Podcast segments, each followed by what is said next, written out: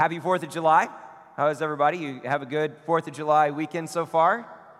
Yes? Yeah. Okay, sort of. Yeah. Okay, good.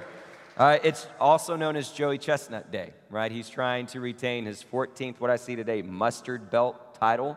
I guess that's what they're calling the hot dog eating championship thing. So it's, it's filled with all sorts of festivities and fun celebrations today.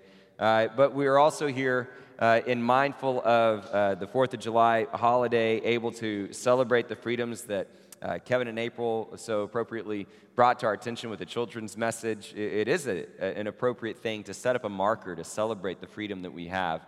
Uh, and that we're able to, to benefit from in this country. I think it's a beautiful thing for us to do, and we want to celebrate that. Obviously, as believers, it's important to set up similar markers in our lives to celebrate the freedom that we have in Christ. And, and freedom inherently has a certain value that I think draws us to it with, a, with that level of gratitude and appreciation. But there are some subtle differences between the freedoms that we have as a nation and the freedoms that we have as believers. Uh, typically, when you think about our freedoms as a nation, you think about freedom in terms of expression. Uh, you have the freedom uh, to, to religion, the freedom to speech, to, to press, to assembly. All these things allow us to express a certain individualism and autonomy that, that we truly value and should be valued. But you think about the freedom that we have in Christ, what's different there is a lot of times that freedom is really only secured and experienced not through expression, but through submission. And that's a little bit different, right? It's actually through surrender. And it's this interesting paradox that we kind of experience when we truly uh, experience it for the first time through that avenue of surrender. I remember when I was 16 years old, that was the first time that it really resonated with me. Uh, I was 16 years old, and uh, I had gotten to a place in my life that, though growing up in church, I began to question its validity, right? It, its authenticity, its sustainability, however you want to qualify it. it I, I, wasn't sure that was truly uh, the, the, the, thing that I had been taught. And so, in that questioning, uh, I was told by a, a college leader at one of these retreats that said, You know, Jeremiah, it's really about commitment. There are going to be days that are hard. There are going to be days where it doesn't feel authentic. It doesn't feel like you want to pray or, or read the scriptures or follow Christ, but you do it anyway because it's about commitment. And what he was really talking about was surrender. And for whatever reason, that just clicked with me. And, and I recognized it wasn't enough just to find Christ as Savior, but to find Him as Lord. And it was in surrendering to Him as Lord that I truly began to taste freedom. And, and that was so powerful and is so powerful. And, and I think that's really what we have to boil it down to this morning is that when we move to those moments of surrender, what we're really talking about is not surrender out of compulsion or out of fear, but out of trust and out of love. Finding somebody that, that merits that surrender, that is worthy of that submission.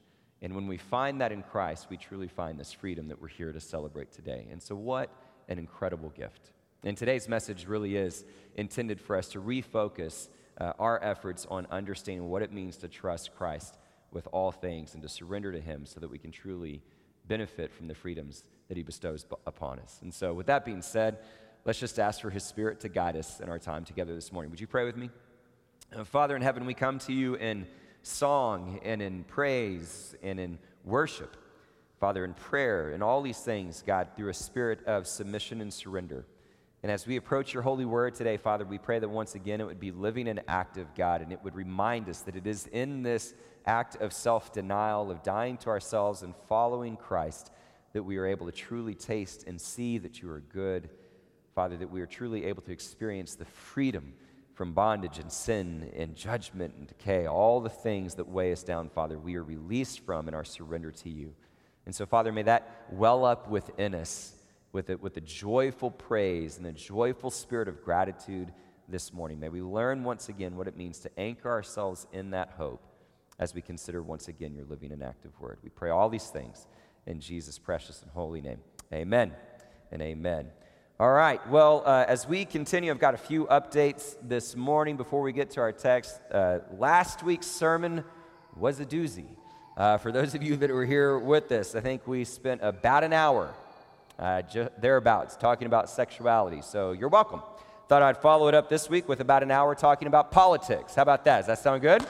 In honor of 4th of July. I'm just kidding. I'm not doing that to you. Um, so anyway, it was a it was a difficult subject matter, and believe it or not, though I committed an hour to it, uh, there were still a lot of things I wasn't able to get to, and a lot of things that had to be left out. And so I did want to circle back around and, and not continue the discussion, but to offer an invitation that because it is such a complex subject with so many different nuances, and because so many things were left out, I, I want you all to know that I am more than uh, willing to have an ongoing dialogue with you. If you have additional questions, concerns, comments, what, whatever uh, it may be, I, I want to make myself available to you. I, I don't want to just always focus on it on Sunday morning. I think that's the trick, right? There's so many other important things that we need to focus in on. And so when the, when the subject does arise, I want to commit to it, but it's, it's often limited in terms of what all we can dive into. And so if you have follow up questions from last week's message, please don't hesitate to reach out because there are some things I was not able to get to and addressed. And so I, I did want to just make that known. But thank you uh, again for just your, your space and freedom to allow us to, to dive into such difficult subject matters. Uh, but we will continue forward in our Revelation series today. But before we do, there are a few follow up comments I want to make about just some things I, I hope you're aware of. You, you heard Caroline mention a few of them uh, specifically as it comes to our 220 and 200 goals for the year. Really, for the year, I mean from Easter to Easter. And you heard us reference the renewal groups. Uh, we want to see at least two fully functioning renewal groups within this next year. We want 20 individuals or families advocating for foster care and adoption. And so you saw those different opportunities and next steps being mentioned in our announcements today. So we want to encourage you to participate in those if you are so moved and so stirred. Uh, but I want to also take some time and talk about the 200. Uh, 200 baptisms by next Easter. Uh, I hope that goal is the one that excites you the most and overwhelms you the most, as it does me. And just as a reminder, the only way that we achieve that is if each of us sees our own personal responsibility to participate in it. Right? The moment we say, well, that's for someone else to do, then then, then we've missed the point.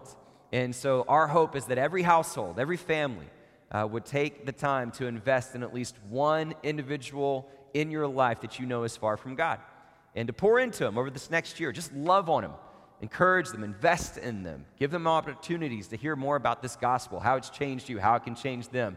And, and let's see what God does with it. If we can all do that, then there's no way that we can truly fail. And so I just want to put a direct challenge in front of you. Uh, if you have that name of that individual, that person that God has placed on your heart, I want you to obviously be praying for them, but maybe this next week do something intentional for them. Or reach out to them, make a phone call, send an email, a text, invite them over for dinner, bake them cookies. It doesn't matter. But do something intentional for them so that you can intentionally invest in that relationship here this next week. And let's, let's see what the Lord does with it. Uh, we do have a spot on our website that is focused on these initiatives, these goals of 220 and 200. easiest way to get there, go to our homepage. It's one of the headers at the top. You can click on that, and it will kind of give you another synopsis of, of all the different things that we're trying to do in each arena, but also gives you an, an opportunity to share some of the stories that God might be doing in your life. And so, if there are things you want to share back with us of, of things that we can be praying for or updates that we need to know, then please utilize that landing page as a way to communicate with us. Uh, but I'm real excited about the momentum that we already have in those arenas and look forward to God to continue to do amazing things.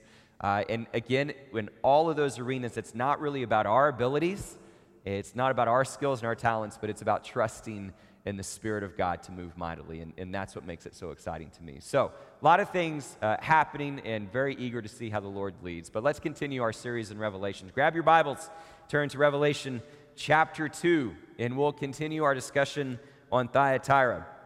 Uh, we started this discussion last week, and part of what we saw, and, and just a little bit of an overview of what we discussed, is that it, ultimately the verdict, the concern that Jesus leveled against the church of Thyatira is that there was a woman in a position of authority who was referring to herself as a prophet and was offering up a teaching that was leading people astray. It was leading people into sexual immorality and idolatry. And, and so the real concern, though, that Jesus revealed against the church was not so much the acts or the teaching, but the refusal to repent. Right? It was this stubbornness, this, this continuation in that path. And so it was the concern of the lack of repentance that was really addressed. And there were three different groups that were also called out or referenced in this opening part of the letter. That essentially this church, in response to that teaching, had some people that followed it some folks that tolerated it, and some that were resistant to it. And so it served as a great warning and a word of caution for us in our setting today as well. Now, what I really loved about that, and I want to draw your attention to again this morning as we begin, is that those who resisted that teaching, those within that church, the church was still known for what? Its love, its faith, its service, and its perseverance.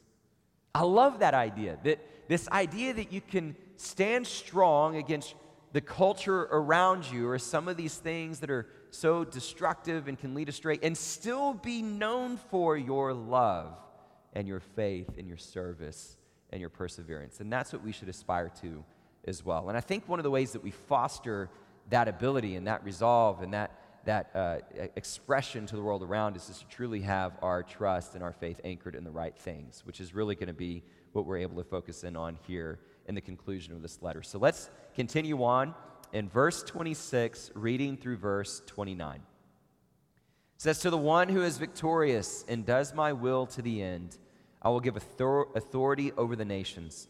That one will rule them with an iron scepter and will dash them to pieces like pottery, just as I have received authority from my Father. Well, I will also give that one the morning star. So whoever has ears, let them hear what the Spirit says to the churches. Okay, this is the common formula that we've seen with all these other letters that each letter concludes with a comment towards the rewards that will be offered to those who are victorious, to those who overcome. So, those who have ears to hear, let them hear what the Spirit says to the churches. This is a similar pattern. And what we see here in Thyatira is that the rewards that are mentioned here are kind of two pronged. There are two distinct rewards that are offered. And so, we're going to just break each one of those down this morning. And, and what you find with the first one is this promise to rule uh, over the nations with authority, uh, with this iron scepter, dashing them to pieces like pottery. Clear as day, right? Make a lot of sense. A very interesting reward. And, and a couple of disclaimers as we try to understand it this morning. The first is this anytime you see the word nations in the Bible, don't think about the literal nations that we know of today. Uh, it, what you find grammatically, or at least in terms of the actual word in Greek, it's ethnos or ethnes, where we get our word ethnic. And so it is not a reference to the nations as we know them today, but just all the different ethnicities, different peoples of the world. And so you have to kind of keep that in mind as we read through some of the passages today. I think it helps create a, a slightly different picture that's important. But in addition to that, when you read through it, if you're like me, I kept getting tripped up on the, the phrase that one, right? Uh, that one will rule over them with an iron scepter and will dash them to pieces. Well, who is that one? Just to clarify, that one is referencing the one who overcomes, right? So the one who is victorious, that one will rule over them. And so uh, it is a, a reward that we will get to experience as those who overcome. And so when you read through the first reward in this reference to authority and ruling over the nations with an iron scepter, uh, the reason it can feel confusing is similar to what I said when we started this series, right? Revelation oftentimes is elusive to us and is, is kind of out there for us. And, and it's not just because it's a book that is anchored in apocalyptic, uh, unknown, futuristic events, but a huge reason that it can be so confusing for us is because it is so steeply rooted in Old Testament imagery that we just don't typically understand. And so, what you have referenced here is actually, again, an Old Testament song. And so we've seen this repeatedly throughout these letters. We had references to Balaam, references to Jezebel. And so now what we have here is that this reward is a direct quotation of Psalm 2. And so what we're going to understand is that this reward is figurative in its meaning. It's not literal, right? So it's not a literal ruling over the nations. It's a figurative uh, expression of how we are going to share with Christ in his authority. And so I think in order for us to appreciate that, what we really need to do is better understand what is really going to take place with Christ and then see how we can participate in it. And so, to create that picture of what's going to happen with Christ, I think we need to turn to Psalm 2 to better understand Revelation 2. So, hang a left, go to about the middle, and let's read Psalm 2 together. We're going to read this psalm, break it down a little bit to help get this picture of what's going to happen with the authority of Jesus over the nations, and then we'll talk about how we participate in it. Here's what Psalm 2 says Why do the nations conspire and the peoples plot in vain? The kings of the earth rise up, and the rulers band together against the Lord and against his anointed, saying, Let us break their chains and throw off their shackles. But the one enthroned in heaven laughs. The Lord scoffs at them. He rebukes them in his anger, and he terrifies them in his wrath, saying, I have installed my king on Zion, my holy mountain. Now I will proclaim the Lord's decree. Where he said to me, You are my son, today I have become your father. Ask me and I will make the nations your inheritance, the ends of the earth your possession. You will break them with a rod of iron, you will dash them to pieces like pottery. Therefore, you kings, be wise, be warned, you rulers of the earth. Serve the Lord with fear and celebrate his rule with trembling. Kiss his son, or he will be angry, and your way will lead to your destruction, for his wrath can flare up in a moment. Blessed are all who take refuge in him. Okay, so beautiful psalm. And, and what it does for us is it paints this picture of animosity, of friction that exists between the nations, the peoples of the earth, and the Creator. Right? And, and the way it is, it is uh, described here in Psalm chapter 2 is why do the nations conspire and plot in vain? That word conspire means rebellion. And so, what the psalmist is pointing to is this inherent rebellion that exists between the peoples of the earth and the Creator. And so, they plot right? They, they, they plan, they scheme, they devise ways to try to gain this authority for themselves, but it is all in vain, right? So, so they rise up against God. They rise up against His anointed, against His people.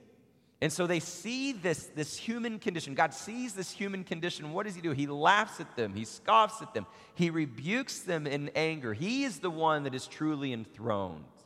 And you get this this undeniable description of the human dilemma, right? That the human heart is compelled towards this rebellion, to rise up against God, to, to go their own way, to try to usurp his authority, but it is all in vain. You cannot take him off his throne. And so he rebukes them, saying, I've already set my king in Zion.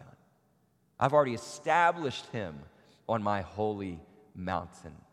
And so, with that declaration, then you see kind of a shift in who, is, who the psalmist is actually talking to, right? It, it, it now shifts to this king, right? The Lord's decree You are my son, today I've become your father. Now, that verse, I believe it's verse 7, becomes a frequently referenced verse in the New Testament, which is what makes Psalm 2 one of the most messianic psalms that we have, right? It's referenced uh, I believe in Acts chapter 13, verse 13, there's a whole presentation of the gospel, and embedded within that presentation, this is quoted Hebrews 1 5, Hebrews 5 5. Again, that verse is quoted as a way to validate and authenticate the sonship of Jesus, that Jesus is undeniably the fulfillment of Psalm 2. He is the one that has been enthroned on Zion. And so when when God establishes that sonship in Jesus, what then does he say? Right? The nations, the peoples will be your inheritance. The ends of the earth will be given to you. Ultimately, all of it falls under the lordship of Christ. This is why we say he is not just king, he is king of kings and lord of lords. No one surpasses his rule and his authority. So the nations will be given to him as an inheritance, the ends of the earth. And what will he do? He will rule over them with, with this iron scepter, dashing them to pieces like pottery. Now, that imagery really accentuates the justice that will be found under the lordship and authority of Jesus Christ. That's, that's what that image conveys. It is, it is an instrument of justice and authority and judgment. And so that's going to be taking place. And so in the psalm, you see this declaration to the king that sits on Zion and that all these things will be done. And then the language shifts back to the kings of the earth and the peoples of the earth. And, and here's where you get the, the encouragement or perhaps the word of warning in terms of how we should respond to this authority that will be entrusted to Jesus. What does the psalmist say? Therefore, you kings, be wise.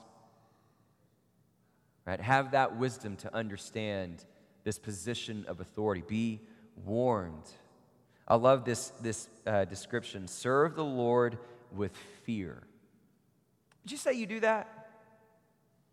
Is that indicative of your life? What, what does the service of the Lord look like for you?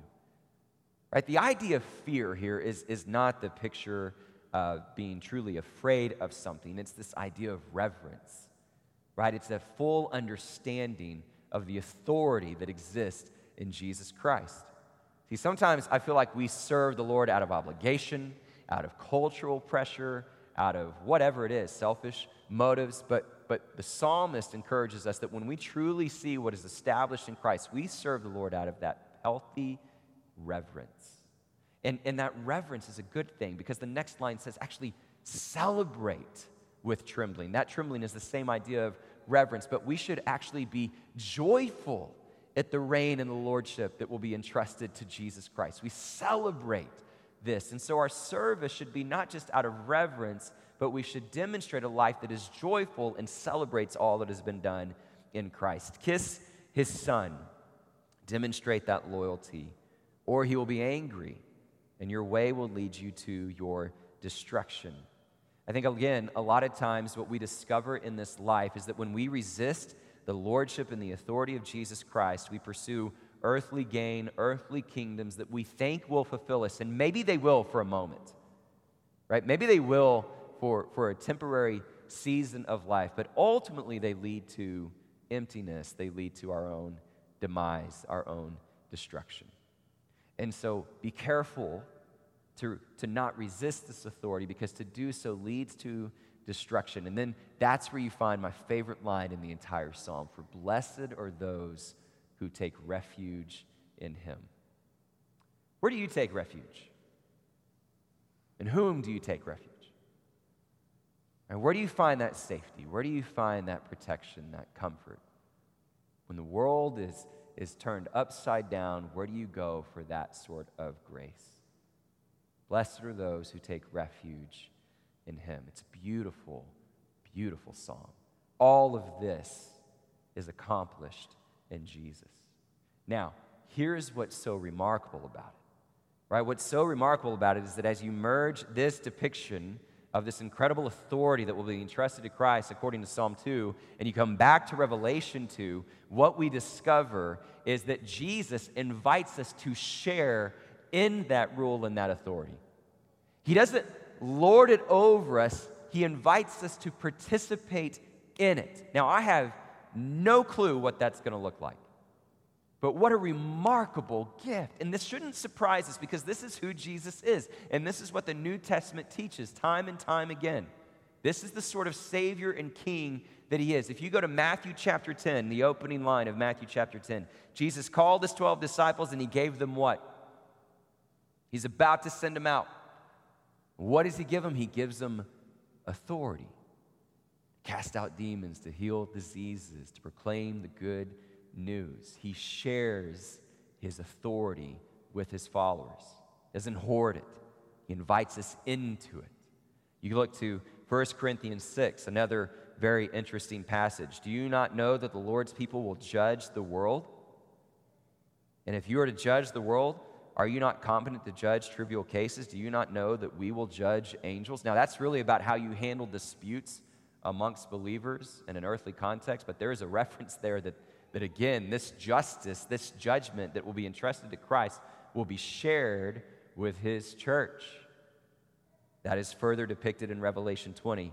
I saw thrones in which were seated those who'd been given authority to judge. And I saw the souls of those who had been beheaded because of their testimony about Jesus and because of the word of God. They had not worshiped the beast or its image and had not received its mark on their foreheads or their hands. They came to life and reigned with Christ for a thousand years. He shares his reign with those who are victorious. What an incredible gift. Yet I have no clue what that's going to look like when we actually get to experience it. But to recognize the fullness of the authority and sovereignty of God that has been placed in Jesus Christ, and to recognize that this Jesus, this Savior, this Lord invites us into that glory and invites us into that authority. What a beautiful gift.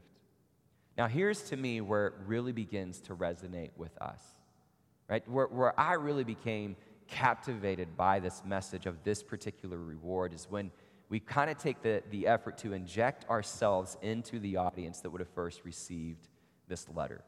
And we've talked about this on occasion throughout this series. right? That this was not a great time to be a believer, right? You, you were often faced with all different levels of oppression, right? There, there were frequent occurrences that you were ostracized by the culture around you, faced with poverty, faced with ridicule, in many situations, thrown in prison, and oftentimes faced with death. So imagine, imagine that. Imagine being in that kind of context, faced under constant threat of persecution and oppression from an existing king, and hearing that one day all those kings would bow down to Christ and you would share in that authority and rule over them. Imagine the hope that that would give you. What we're, what we're seeing described here is this great reversal, right? From going from oppressed to ruling and reigning with Christ. What hope that would ignite in that church. What hope it would ignite for those who were finding themselves at the hands of oppression of governing peoples and governing authorities to know that ultimately all those kings, all those authorities from that day and every time beyond it would ultimately submit to Jesus. And that we would share in that glory and share in that incredible reversal.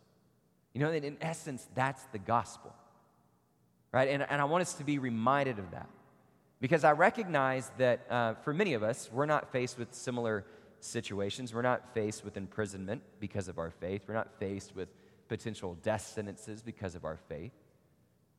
But there are a lot of burdens a lot of hardships that we could share with one another in this room today. A lot of us still struggling with pain, struggling with grief, struggling with uncertainty, loneliness, depression, anxiety, grief, whatever it could be. And we need a great reversal. We need something to change. We need to be set free.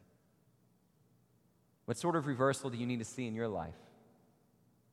What sort of freedom do you need to experience? See, that's what compels us to come to Jesus.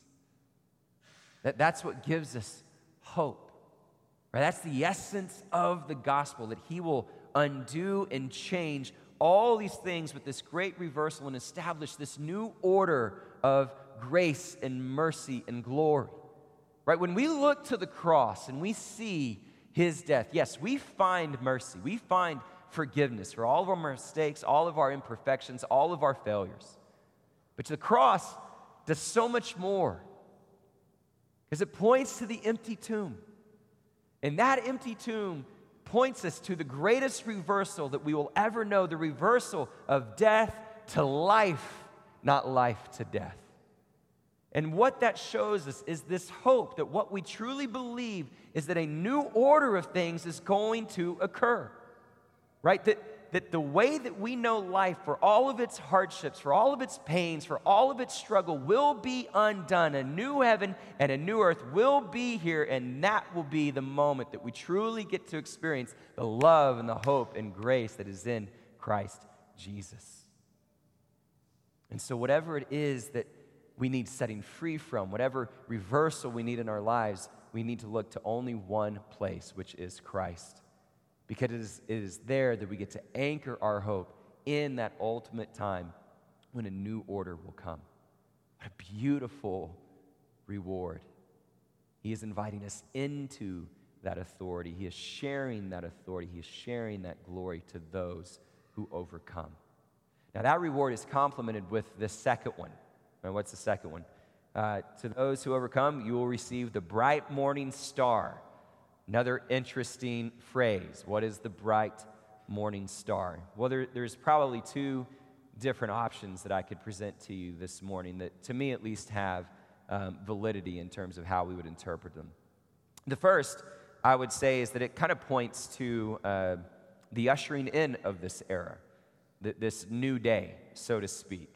So, in, in biblical times, in the, the ancient times of the early church here, there was a common phrase that morning star bright star, evening star, was referring to Venus. Okay? And Venus was uh, the, the one part of the sky that would shine before the coming of the dawn. It was one of the brightest parts of the, of the sky. And so people would often refer to the morning star or the evening star, the bright star, as the ushering in of a new day. And so you could use that same imagery and point to this, this anticipation of this new day when this great reversal takes place, right? That when the resurrection occurs, the ultimate resurrection, when light begins to swallow up darkness, this new era emerges, right? It, it points to that, that hope of the return of Jesus. Do you believe in the return of Christ? Like, truly believe it. Like, are you looking forward to it? Are you anticipating it? A lot of times we, we create this, this form of Christianity that, that we just gravitate towards because we feel like it just helps us live a better life here on earth. And it does do that. But, but then we just miss the greater glory that awaits, right? Jesus is truly coming back. Amen? Like he will return, church. This is not in vain. This is not pointless. And so we should long for that. Lord forbid that he should find us clinging more tightly to this earth than the one that is to come. He will return. And so the bright morning star could be this, this language, this imagery to anticipate that horizon, that new era where light swallows up darkness. That was one way to interpret it. The other way to interpret it, at least the two that I'll present to you today, is that the bright morning star is Jesus himself. Right? If you were to flip to Revelation 22 16, you would have Jesus, this is my paraphrase, but you would have Jesus speaking again to John as a summarization of this letter of Revelation, saying, I, Jesus, right, I'm the one who sent this angel to testify to these things to you, for I am the root and the offspring of David. I am the bright morning star. That's pretty cool. Now, that to me seems to be a pretty solid way to interpret it. It's Scripture interpreting Scripture. You have Jesus himself in the same letter saying, You want to know what the bright morning star is? I'm the bright morning star. And, and that to me kind of takes it even to another level of what it is that we are really to be longing for and where our hope is truly to be anchored right? Where, the, where that begins to take us is this, this greater understanding that our hope is not just in eternal life, right? It, it's not just in heaven, right? The essence of the gospel is so much more than that, as great as it is, right? But that what we should really long for, and I've shared this with you before, is that the great gift the great reward is not that we get eternal life, and not that we get a new heaven and a new earth, and not that we get new bodies, and not that we get all these different things. It's not that we get heaven, we get Jesus. we get Him. This bright morning star is this reference to this moment where He truly becomes our God and we truly become His people, and He wipes every tear from our eyes. Can you imagine that moment, church, where Jesus is no longer someone we talk about, someone we imagine, but he's standing right before us. Can you picture it? And he's ours. We are his. That is the great reward. He is the bright morning star. What an incredible thing to hope in. And so, this is the reward. These are the rewards that are offered to the church in Thyatira right? That if we can truly anticipate this great reversal, this new order of things that will come to be, and that with the ushering in of that great reversal, we discover that the essence of our hope is not in something, but it's someone, that we get Jesus. What a great reminder. Now, as we kind of transition to conclude, see, I'm going to be quicker today just to give you guys a benefit after a long one last week.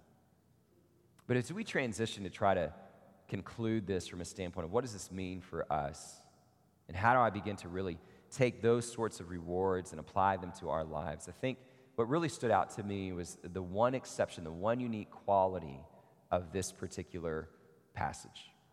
It kind of broke from the formula that you see in the others. Right? So the formula that you see in the other letters that works through all these different conclusions is to the one who is victorious, fill in the blank right? You will not taste the second death. You will share in the tree of life. To the one who is victorious, that was it. But in Thyatira, there's a little bit of an elaboration. there's an expansion. So the one who is victorious and does my will to the end. That was different.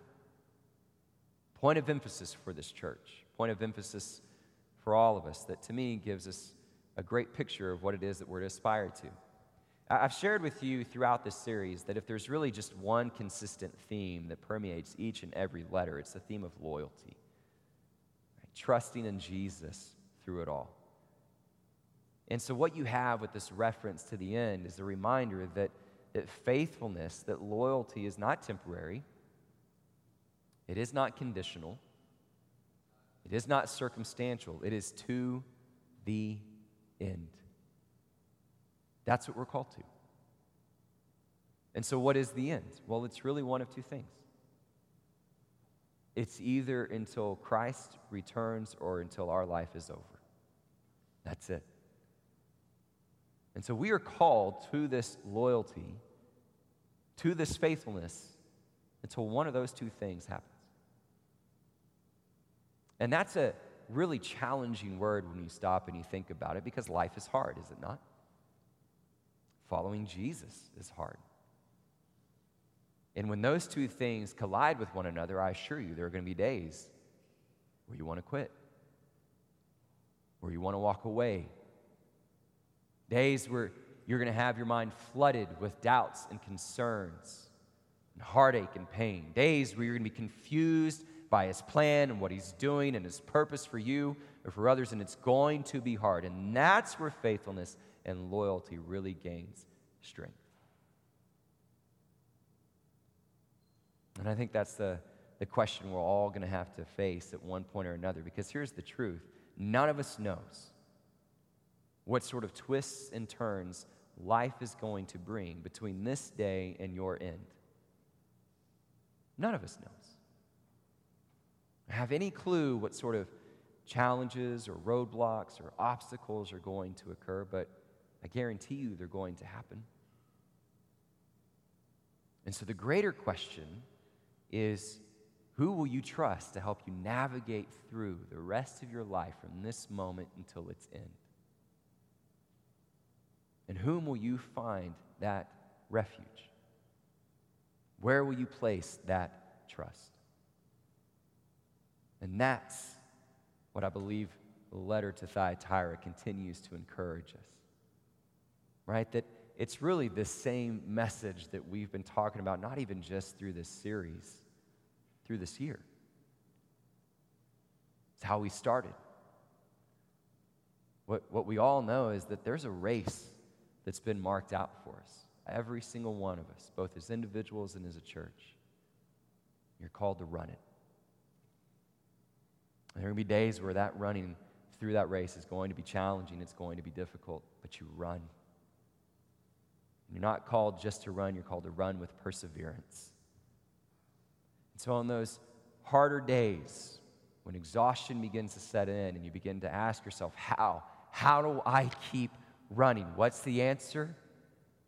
You fix your eyes on Jesus. That's what you do. You fix your eyes on Jesus because He is the author, He is the perfecter of faith. And for the joy that was set before Him, He endured the cross for you. And if He endured the cross for you and for me and for us, then we can run this race and endure all things for Him. We fix our eyes on Jesus so that we won't grow weary and we won't lose heart. We trust Him. So, who do you trust, church? Where do you place all that hope? Where is the anchor of your soul? Pray that on a day like today, where we celebrate freedom, we can all come together and see the beauty of surrendering to this King of Kings, this Lord of Lords. And in that surrender, discover the incredible freedom of His grace, His love, His mercy. And we will trust Him with every day of our lives to the very end, and we will run with joy because we know that Jesus is our perfect refuge. Let's pray. Father in heaven, we love you. And Father, we just acknowledge that there are so many times in our lives that it's hard to trust. So many times in our lives that we know we need to surrender. Father, so many times that we know we have gone astray. God, we acknowledge what this psalm teaches us that our hearts are prone towards rebellion. Our hearts are prone towards our own authority. So, Father, help each and every one of us that have gathered here today to submit to you and surrender to you and find the freedom that is in Christ. Father, I pray that you would help us to understand the hope that is accomplished in this gospel that allows us to see and anticipate the new order that awaits. Father, that our lives would be anchored in the hope of this great reversal where all the things of this earth are undone and made new. Father, for those of us that carry certain heaviness, certain doubts, for those of us that are weary, God, that today we could just come before you, confess, acknowledge that we need your strength. Give us a glimmer of, of what that restoration will look like. Father, help us to see what it'll be like, not just to experience life eternal, not just to be changed into glory, but to be with you, to be overwhelmed by your love. Let this be the anchor of our souls, Father. No matter the day or the circumstances, be our refuge. Help us to trust our Savior Jesus. For it's in His name and in His glory that we pray these things. Amen.